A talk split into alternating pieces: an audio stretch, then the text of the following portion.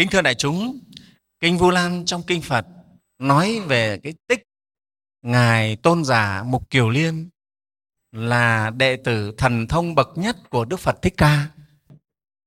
Có người mẹ là bà thanh đề. Bà thanh đề là một gia đình giàu có, trường giả rất giàu có. Có người con là ngài mục kiều liên.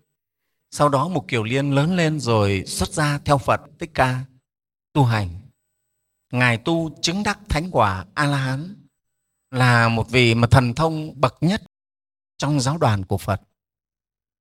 Thế thì khi ấy mục kiều liên tuổi cũng lớn rồi, nghĩ thương thương mẹ, cha thì mất rồi, còn mẹ già thì mẹ giờ cũng mất.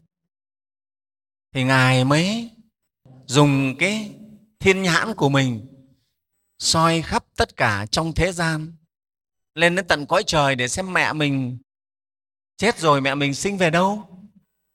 Không thấy. Không thấy mẹ mình ở, ở cõi cõi người. Không thấy ở cõi trời. Ngài nghĩ rằng chắc mẹ mình năm tháng mình đi tu chắc mẹ mình phải được tái sinh làm người ít nhất hoặc làm chư thiên chư thần gì đó mà không thấy.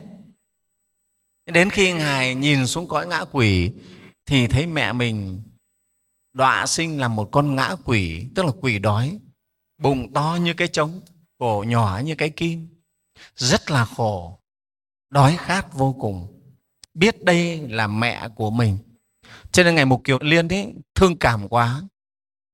Ngài mới đi khất thực, xin được một bát cơm đầy. Ngài dùng thần thông ngài xuống cõi ngã quỷ và dâng bát cơm lên cho mẹ mình thì bà mẹ này á, vì bản tính ích kỷ tham lam. Khi xưa ở trên đời bà cũng ích kỷ tham lam. Con mình đi tu theo phật là đệ tử bậc lớn của phật. Nhưng mình ở nhà thì lại không tin tam bảo. Chẳng tin nhân quả còn phỉ báng tam bảo. Mắng đuổi chúng tăng. Đó bà còn làm nhục cả chúng tăng nữa. Cho nên khi bà chết bà đọa làm ngạ quỷ. Đói khổ như vậy thì với cái bản tính tham lam ích kỷ thì khi thấy một kiều liên xuống, dâng cho mình bát cơm, bà lại sợ những ngã quỷ xung quanh nhìn thấy lại vào giành mất của bà. Thế là bà lấy tay bà che lại, để cho các ngã quỷ ở xung quanh không biết là bà có bát cơm. Tính là để ăn một mình cho nó bỏ những ngày đó khát nhưng mà đâu có ngờ ác nghiệp không cho bà ăn nổi. Khi bà che tay như vậy thì lập tức là bát cơm biến thành than hồng luôn không thể ăn nổi. Đấy chúng ta thấy. Cho nên ấy, chúng ta nhớ là khi mà chúng ta được ăn cái gì cũng là do phước hay nghiệp đấy. Mình mà không có phước được ăn món này là không ăn được. Cái nghiệp của mình nó sẽ khiến mình không ăn. Cho nên có những người ấy, nhiều khi là cao lương mỹ vị nhưng mà miệng đau quá lưỡi sưng to quá không ăn được phải chịu. Đấy thầy đã nhìn có những bệnh nhân đó, nhà cũng có điều kiện, nhưng mà cái lưỡi nó to, nó lè ra như thế này. To như một trái bưởi, có ăn được gì đâu. Thưa đại chúng, lúc ấy thì cao lương mỹ vị, sơn hào hải vị gì cũng phải bỏ. Nghiệp nó không cho, mình thọ hưởng. Thì đây cũng thế, nghiệp của bà thanh đề không thể được ăn vì nghiệp của bà là nghiệp đói khát. Vì kiếp trước bòn sèn, chưa từng biết giúp đỡ bố thí cúng dường cho ai cả. Cho nên cái quả báo đói khổ. Thì mục kiều liên đau xót quá. Không biết cách nào đây. Dùng hết sức thần thông của mình cũng không làm cho mẹ mình có thể ăn được. Cái bát cơm nó vẫn cháy rực lên như than hồng. Mẹ không thể ăn nổi. Bà buông tay ra, đau khổ. Một kiều liên cầm lại cái bình bát và trở về. Về và bạch với đức phật thích ca. Mẹ con bị đọa như thế, con làm sao để cứu mẹ đây? Thì đức phật thích ca mới dạy, ông phải chờ đợi đến cái tháng 7 này, ngày chư tăng tự tứ. Tháng 7 là cái tháng mà chư tăng kết thúc cái khóa an cư kiết hạ. Trong 3 tháng, thì chư tăng 3 tháng này là thúc liễm thân tâm, trau dồi giới đức, tinh tấn tu hành, sách tấn nhau cùng tu. Cho nên công đức của ba tháng hạ nếu đúng nghĩa, thưa tất cả quý phật tử, rất là lớn, công đức ấy lớn lắm. Cho phật dạy ông ấy đến cái mùa kết khóa an cư của chư tăng này, ông dâng lên cúng dường chúng tăng, thì phước báu rất lớn. Tăng chúng khi ấy tu hành tinh tấn, giới đức trang nghiêm, hòa hợp tăng thanh tịnh, vào mười phương tăng hoan hỷ, ông cúng dường tăng bảo. Lúc đó, phước ấy hồi hướng cho mẹ ông có thể cứu được mẹ ông thoát kiếp ngạ quỷ và sinh về thiên cung.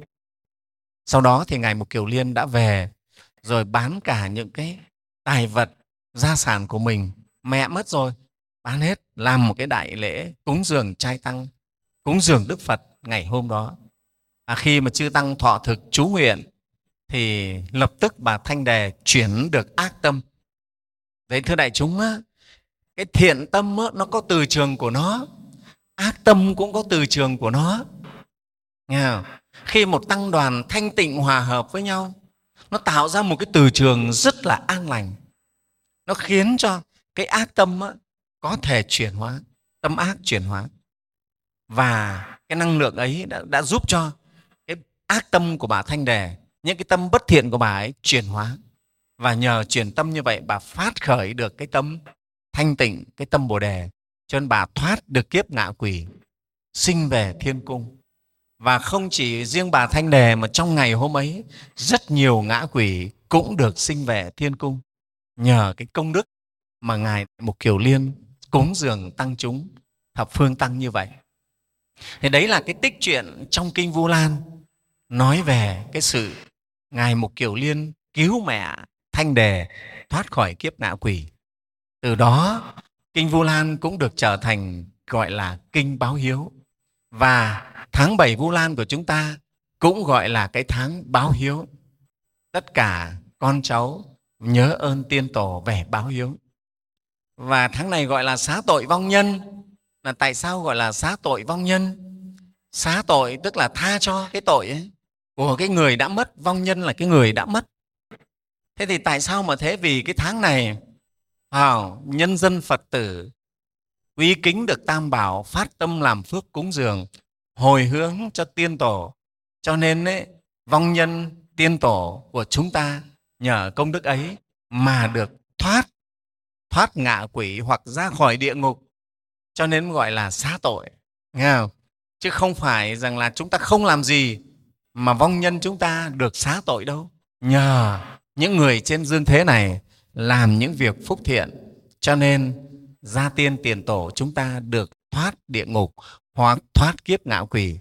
Cho nên có cái nghĩa gọi là xá tội vong nhân. Nhưng hôm trước cũng có quý phật tử hỏi thầy là cái tháng 7 này là tháng cô hồn. Sợ rằng cô hồn đi lang thang trên khắp trần gian này chúng con đi gặp phải thì làm sao? Không phải thế, nghe không?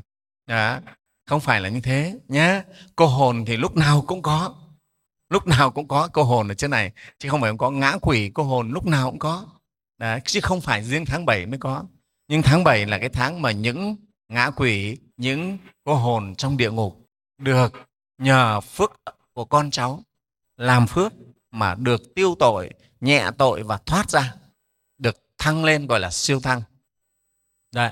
thì kính thưa đại chúng qua những cái điều vừa rồi để chúng ta hiểu được cái ý nghĩa của cái lễ Vu Lan tháng 7 Vu Lan và cái Vu Lan có nghĩa là cứu cái khổ trong địa ngục trong ngạ quỷ cho những chúng sinh bị đọa đầy ở trong đó.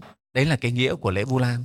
Và từ đó nó có nghĩa là báo hiếu. Con cháu báo hiếu cho cha mẹ tiên tổ. Đấy là ý nghĩa của cái ngày lễ Vu Lan. Thì lễ Vu Lan á, đã được dân tộc Việt Nam chúng ta à, à, tổ chức nhiều năm rồi và lâu dài đã trở thành cái lễ truyền thống của dân tộc và nhất là những năm tháng gần đây khi mà đạo Phật được phát triển được phục hưng như bây giờ thì tinh thần của lễ Vu Lan rất là mạnh hôm nay đã như hôm nay đại chúng thấy à, hàng chục nghìn Phật tử về dự lễ Vu Lan tại chùa chúng ta. Đây là một cái niềm rất là vui, rất là hoan hỷ. À, xin đại chúng một tràng pháo tay nữa để chúng ta cùng hoan hỷ.